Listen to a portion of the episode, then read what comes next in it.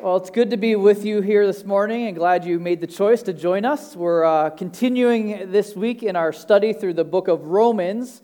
And as a reminder, that's a, a letter that Paul wrote to a, the church in Rome. And we're working just week by week through the different chapters. And this week we're in chapter 11. If you want to join me in that, you would be helpful just to follow along.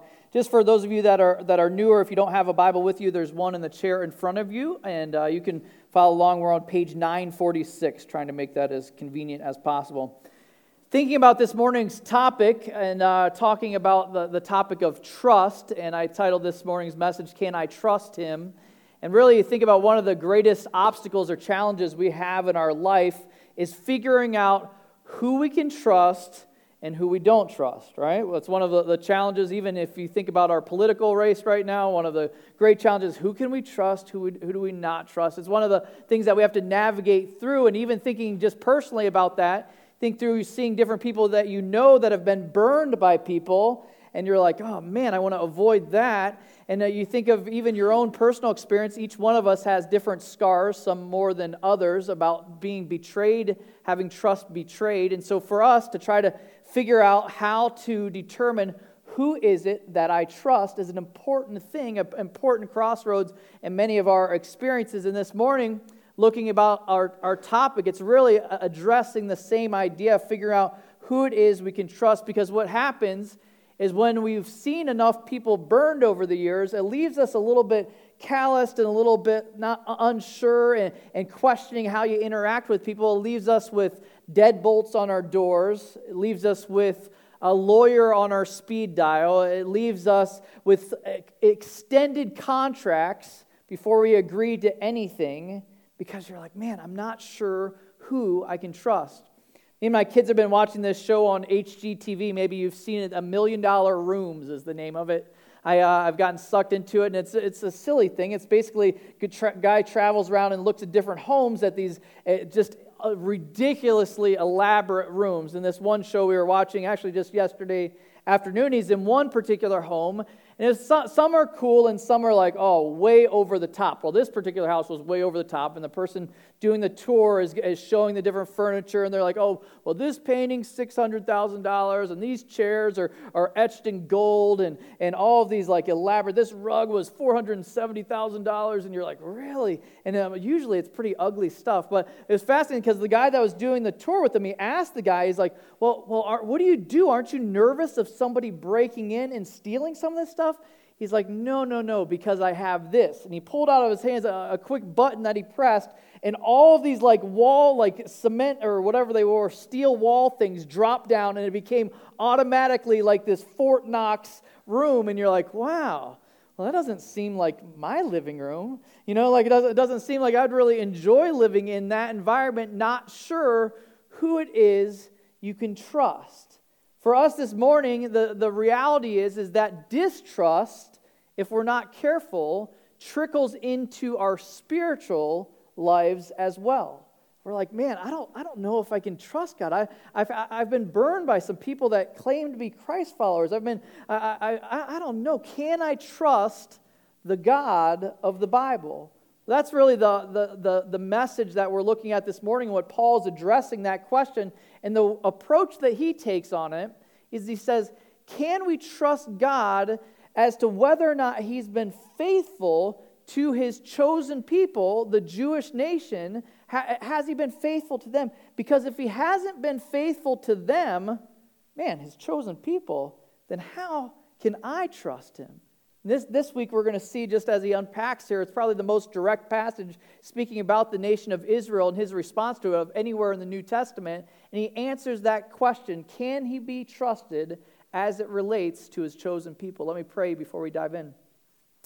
God, we thank you for this chance to be together in your house and to be celebrating you even through song this morning. And such a joy to see all, all of the kids here and so many people being impacted by your word and the influence that it has on our lives. We ask now that you'd speak to us through this text, that you'd allow us to put the different things of our week, the craziness of our schedules on the shelf, and we'd be able to actually pay attention to hear what you have for us. I believe that you have something for each one of us here this morning. I pray that you'd speak to us, that you'd be great, and I'd be small. In Jesus Christ's name I pray. Amen. Looking in uh, chapter 11 of Romans, I'm going to just start in uh, verse 1. And this is Paul making the case that Israel is only partially on the sidelines. Verse 1 it says, I ask then, has God rejected his people? It's a fair question. Look at Paul's response. By no means. For I myself am an Israelite, a descendant of Abraham, a member of the tribe of Benjamin. God has not rejected his people whom he foreknew. Do you not know what the scripture says of Elijah, how he appeals to God against Israel? Lord, they have killed your prophets, they have demolished your altars, and I alone am left, and they seek my life. But what is God's reply to him? I have kept for myself 7,000 men who have not bowed their knee to Baal. So, too, at the present time, there is a remnant chosen by grace. But if, if it is by grace, it is no longer on the basis of works. Otherwise, grace would no longer be grace. What then? Israel failed to obtain what it was seeking? The elect obtained it, but the rest were hardened. As it is written, God gave them a spirit of stupor, eyes that would not see and ears that would not hear, down to this very day. And David says, Let their table become a snare and a trap, a stumbling block and a retribution for them. Let their eyes be darkened so that they cannot see and bend their backs forever. It's a pretty intense section of Scripture. We'll kind of break that down. The first thing is the question that he starts with what does he ask? He says, I ask then, has God rejected his people? In other words, what I started with this morning, has he rejected his people? Because if he has rejected his people, then we probably shouldn't trust him, right? So, what he points to is that question are they no longer a part of his future plans? If you think about the Old Testament and all that's written in it, it has so many promises to the nation of Israel, promise after promise. And some of those promises are based on their obedience or disobedience. Are you tracking with me? Some of those promises have nothing to do with them solely on God's integrity, that God's going to stick to his word and do what he says. So you kind of have both camps. But here is the, the issue this is the crossroad, and why the question comes up is that not all of the things that were promised that were based strictly on God's part have been fulfilled. So therefore, God can't be done with Israel yet. Are you following with me? So that, that's his argument. He starts out by saying his response, he says, by no means, by no means, that's not possible. Notice uh, that's kind of a redundant phrase in the book of Romans. Anytime he asks a tough question, that's always the same exact thing that he says. By no means, with an exclamation point. Look, look through it. We've addressed it probably 20 times already, already in the book of Romans. I was thinking about that because my, my family teases me because I say have some redundant phrases Maybe you guys can bring to, to mind something that you hear me say often. The one that my, my family teases me about is I always say, okay, we're going to unpack this section of Scripture. Have you ever noticed me say that? And I have specifically tried to not say that, but I keep on every single week. I'm like, oh, I, as soon as I say it, I'm like, yep, there it goes. I said it again. I said it again. I can't break it. And I, I think of that as Paul as he's writing this, but here you see a bit of his passion because every single time it's with an exclamation point. He's just like, no, you don't get it. It's not possible that he's, that he's forgotten or, or left behind his people. It's not possible, but hence the exclamation mark. And even if you think about today, even the existence of Israel, existing on a map, being on our planet, is a testimony to God's faithfulness. Did you know that the, the nation of Israel is the, side of, the size of New Jersey? That it's sitting right in the middle of, of uh, surrounding countries that all hate Israel and would love to see all of them die? Like, are, are you serious? How does that continue to exist? Do you watch the news and how often everything revolves around the nation of Israel? How much uh, happens just in that small corner of our planet? It's all a testimony that God has not forgotten his people. In fact, 1 Samuel 12 22 in the Old Testament says, For the Lord will not forsake his people. He's, he's held to that over from generation to generation as all of their peers have disappeared and, na- and their nation continues to exist. In 1948, Israel established as an independent nation again is just a, a just a unbelievable reality. So Paul is crystal clear. So what does he make as his case for why he's faithful to him? He says he's faithful to Israelites because why? He's been faithful to me. This is Paul talking. You remember Paul his, his testimony, what was he committed to? He's committed to killing Christians before he, met, before he met God on the road to Damascus. So he's like, if he was going to be unfaithful to anyone, it would have been him. So he's saying, I myself, as an Israelite, Paul speaking, am a testimony that God hasn't forgotten his people. He's not forgotten his people. He points to another in that section, another bleak point in, in, Israel's history, all the way in the Old Testament, the story of Elijah. You remember that? That where the nation primarily was all worshiping Baal, which was kind of a, a, fascinating story in the Old Testament where they're all worshiping Baal, and Baal was the god of the, who can tell me who's the god of? The weather, the rain. And so what did God do? He said, Actually, I'm going to make it stop raining for three years just to show you who the true God is. Finally, God uses Elijah to draw the nation back to himself. It's a fascinating story, but he says, he points to the, the interaction between Elijah and God at the point in the story where Elijah's like, Man, I don't see anybody on the planet that still is following me. And what was God's response to him? He said, You see it in the text there. I have kept for myself 7,000 men who have not bowed the knee to Baal. He's saying to them, I've kept a remnant. A remnant. By definition, a remnant is a few remaining after a disaster. I think that's an interesting definition. So he said, throughout history, that's how God has operated. He's kept a remnant a few, a group of a small amount that have been protected while the rest have rejected. And that's what's happened here. And so he's saying, even present day, there's still a remnant. Even a lot of times people are like, well, didn't, didn't all Jewish people reject Jesus? Absolutely not. You read about the early church, and first there's 3,000 saved at Pentecost. Then it describes 5,000 shortly after. And so, in that time period, although many had rejected Christ, not all had rejected Christ. And it's similar even today, right? There's some that have said, no, I don't think he's the Messiah. And, and, there's, but there's many. We have a whole organizations, Jews for Jesus. There's tons of Jesus following Jews, even present day. It's how God operates. He preserves a remnant. What does he describe there? He doesn't, he doesn't sugarcoat it, though. He doesn't deny the fact that many have hardened their hearts to him and their eyes have been darkened it's actually interesting. He uses the phrase, he says, God gave them a spirit of stupor. It's uh, not a typical word we see in, in Scripture, but the word there is the idea of drugged sluggishness, unable to recognize or respond. So that's what he's saying. He's like, man, that's, that's the state that they're in, but that's not where they're going to stay. That's not where they're going to stay. Much like the, the Messiah's story parallels his people's story, he was brought low to what? To ultimately be lifted up. And that's the story of Israel. Take a look in the next section where the season of re- rejection is only temporary. Verse 11. This is a long section right here, so hang on tight. Uh, so, so it says, So I asked, did they stumble in order that they might fall? Again, by no means. Rather, through their trespass, salvation has come to the Gentiles so as to make Israel jealous. Now, if their trespass means riches for the world, and if their failure means riches for the Gentiles, how much more will their full inclusion mean? Now I am speaking to you, Gentiles, inasmuch then as I am an apostle to the Gentiles, I magnify my ministry in order somehow to make my fellow Jews jealous and thus save some of them. See his passion and his heart for his brothers and sisters there. It says, For if their rejection means the reconciliation of the world, what will their acceptance mean but life from the dead?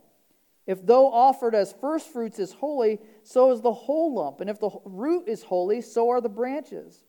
But if some of the branches were broken off, and you, although a wild olive shoot, were grafted in among the others, and now share in the nourishing root of the olive tree, do not be arrogant toward the branches.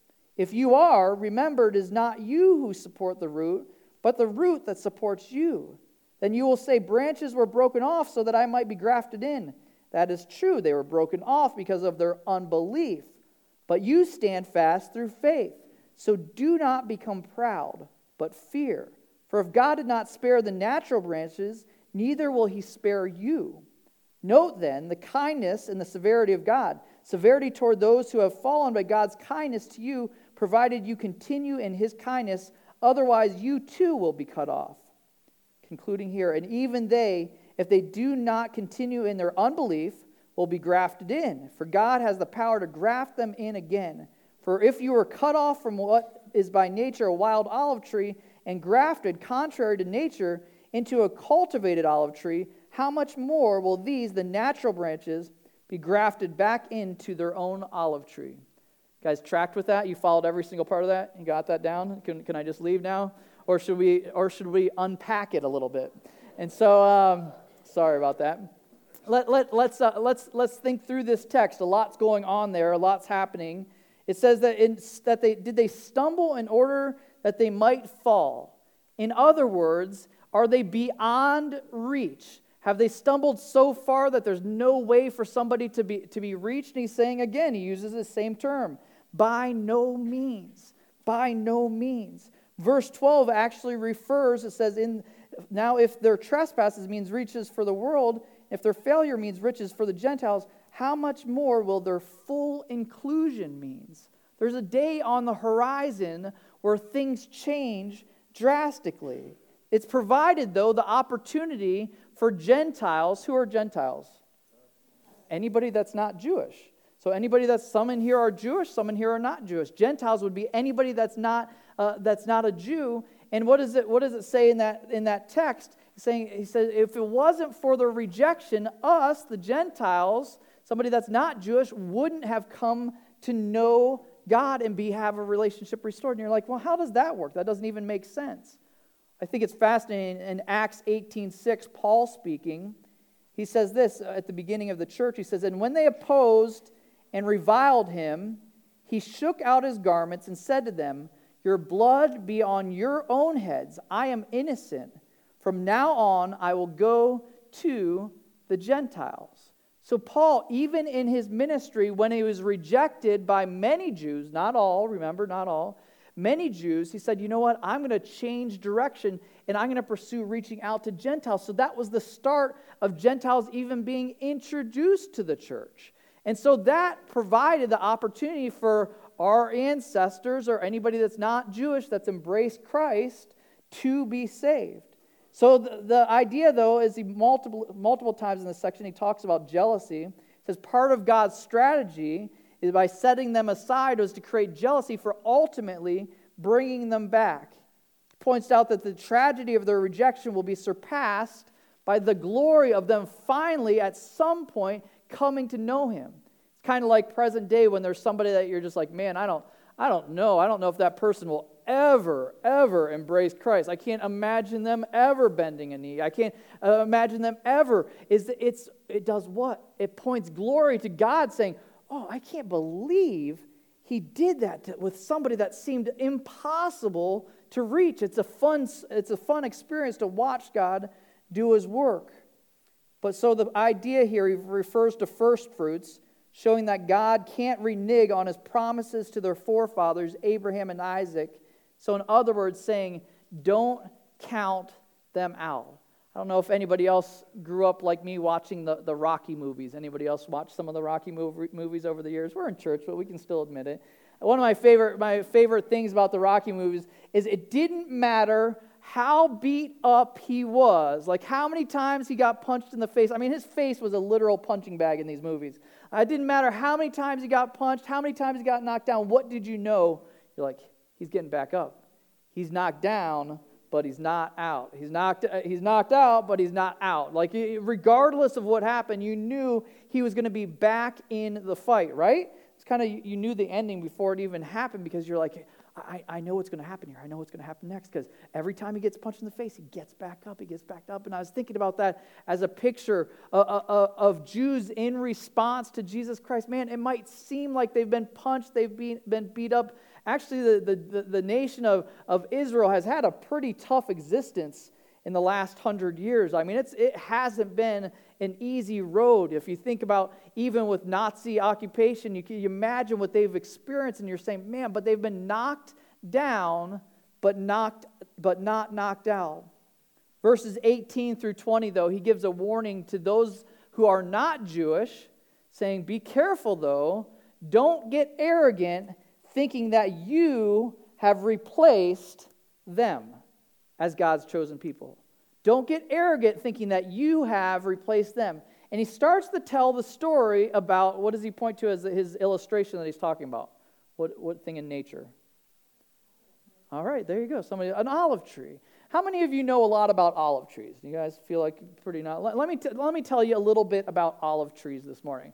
So, olive trees in that time period, in that region, that was like a, a, super precious commodity. Like having an olive tree was a source of income, it was a source of food. One, the olives could be eaten. Two, they would be squeezed and used for their oil. We still cook with olive oil today. You probably have some in your cupboard at home. In that day and time, it was even more of a prevalent uh, resource and very important to their, their culture. And so it's something, as he's talking about that, that they would all understand. And there's two different types that he addresses in here, two different types of, of olive trees wild and cultivated. So a wild one would just be, I mean, they're easy definitions. A wild one would just be one growing out in the wild on uh, a field. You see, oh, there's an olive tree. They, it's fascinating that they live for hundreds of years, a very durable plant existing in that environment.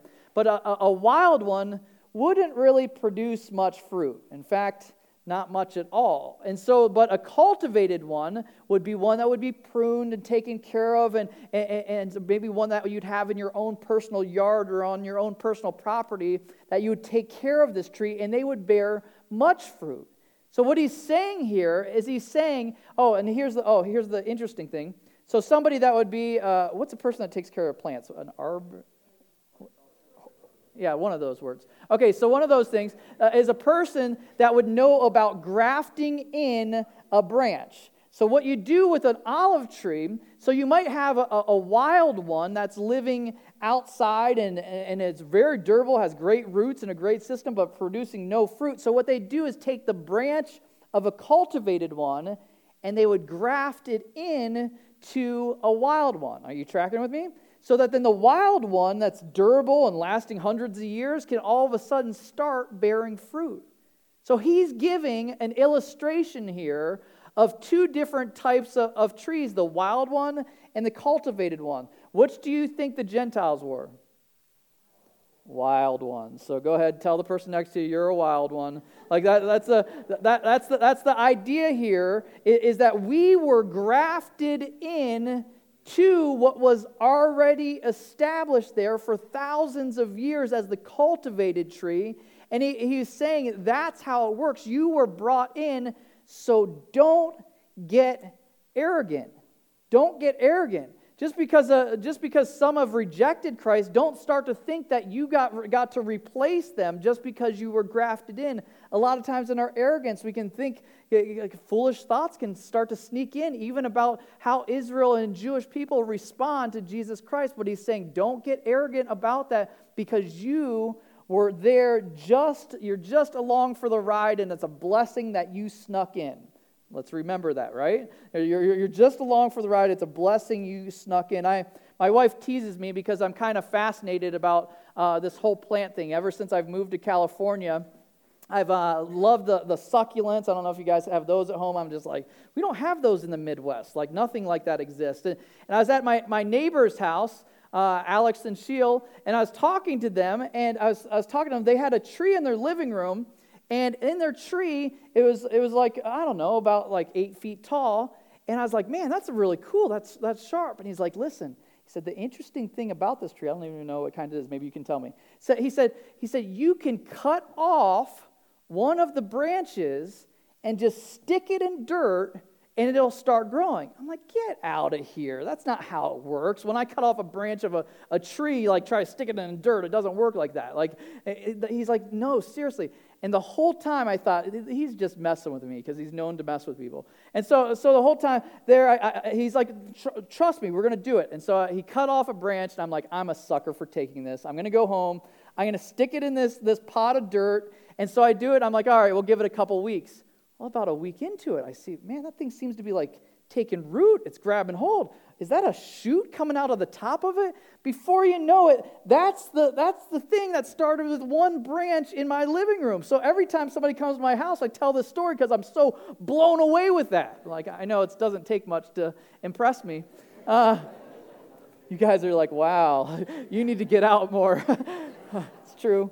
Um, but, but, uh, but, but here's, the, here's the idea here that he's reminding the Gentile people. He's like, listen, you were, this is verse 24, this is contrary to nature. This, is, this isn't how it works. You don't ever take a wild branch and try to connect it to a cultivated tree. One, it physically can't work.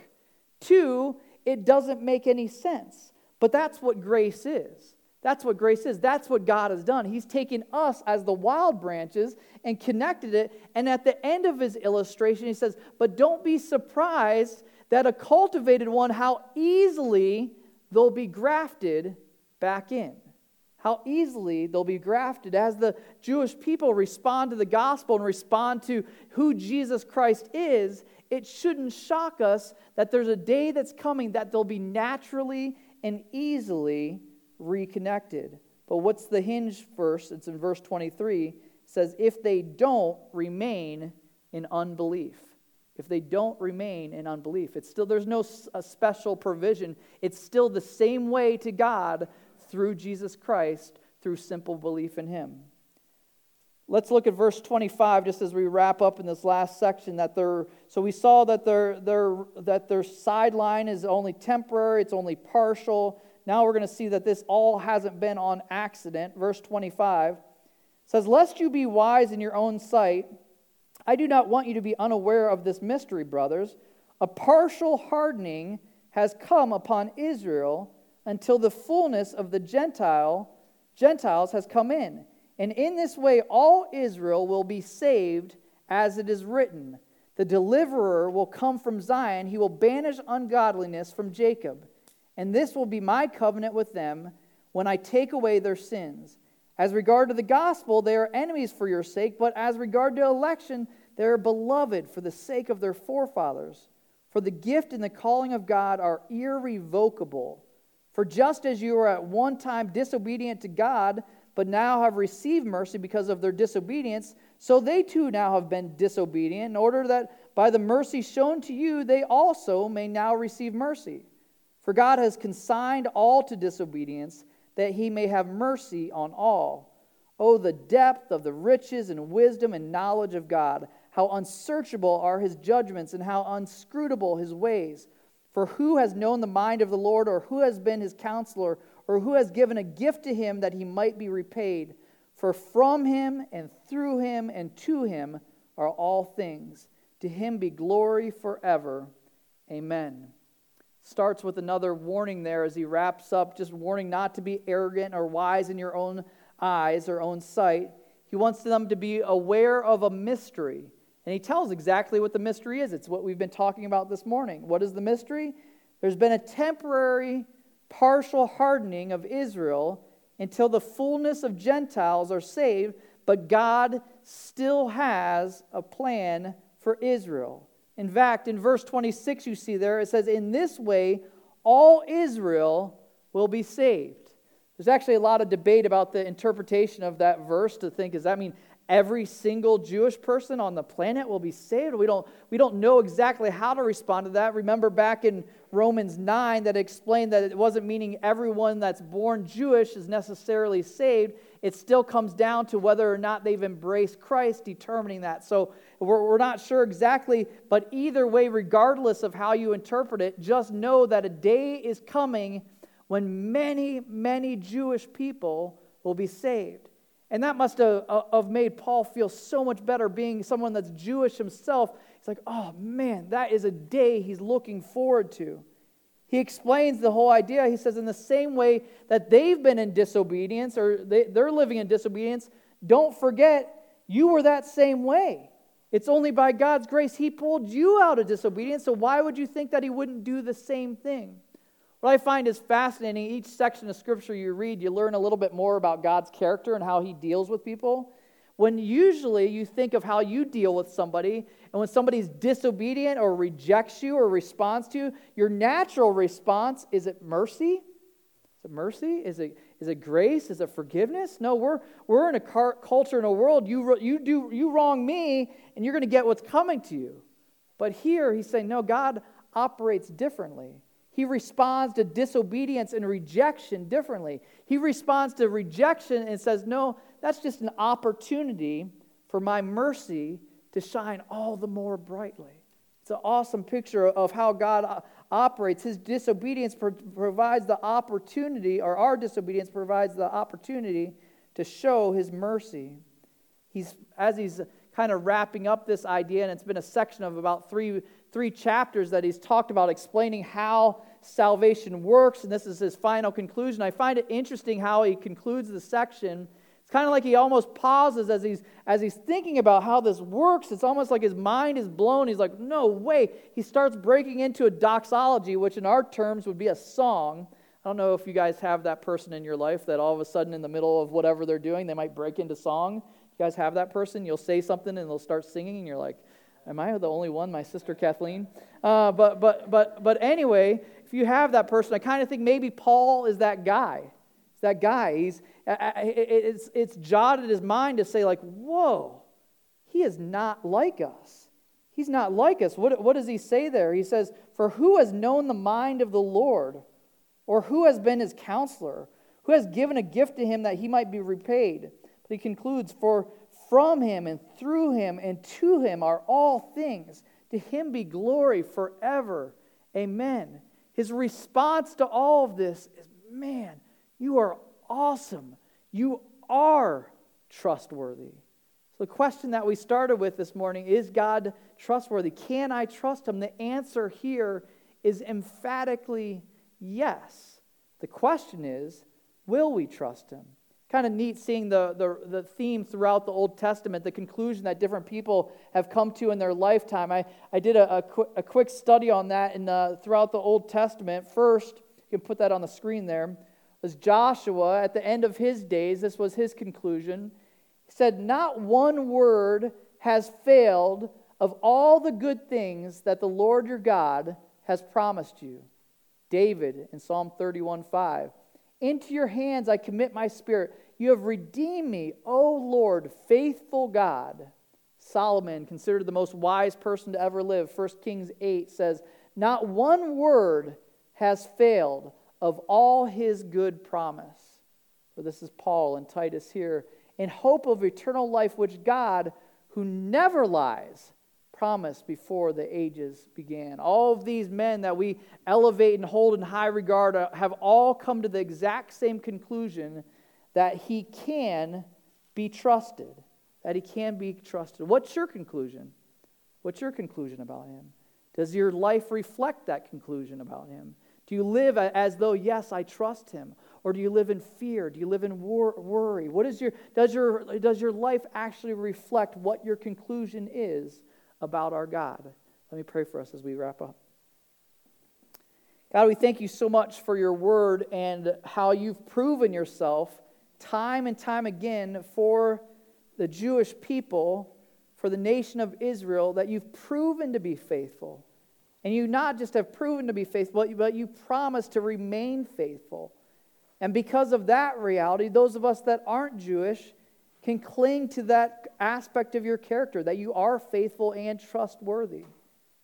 My prayers for each person in this room as they evaluate whether they've already embraced Christ or not Either way, they, they come to a conclusion that, oh, maybe he is trustworthy. Maybe he does have a plan.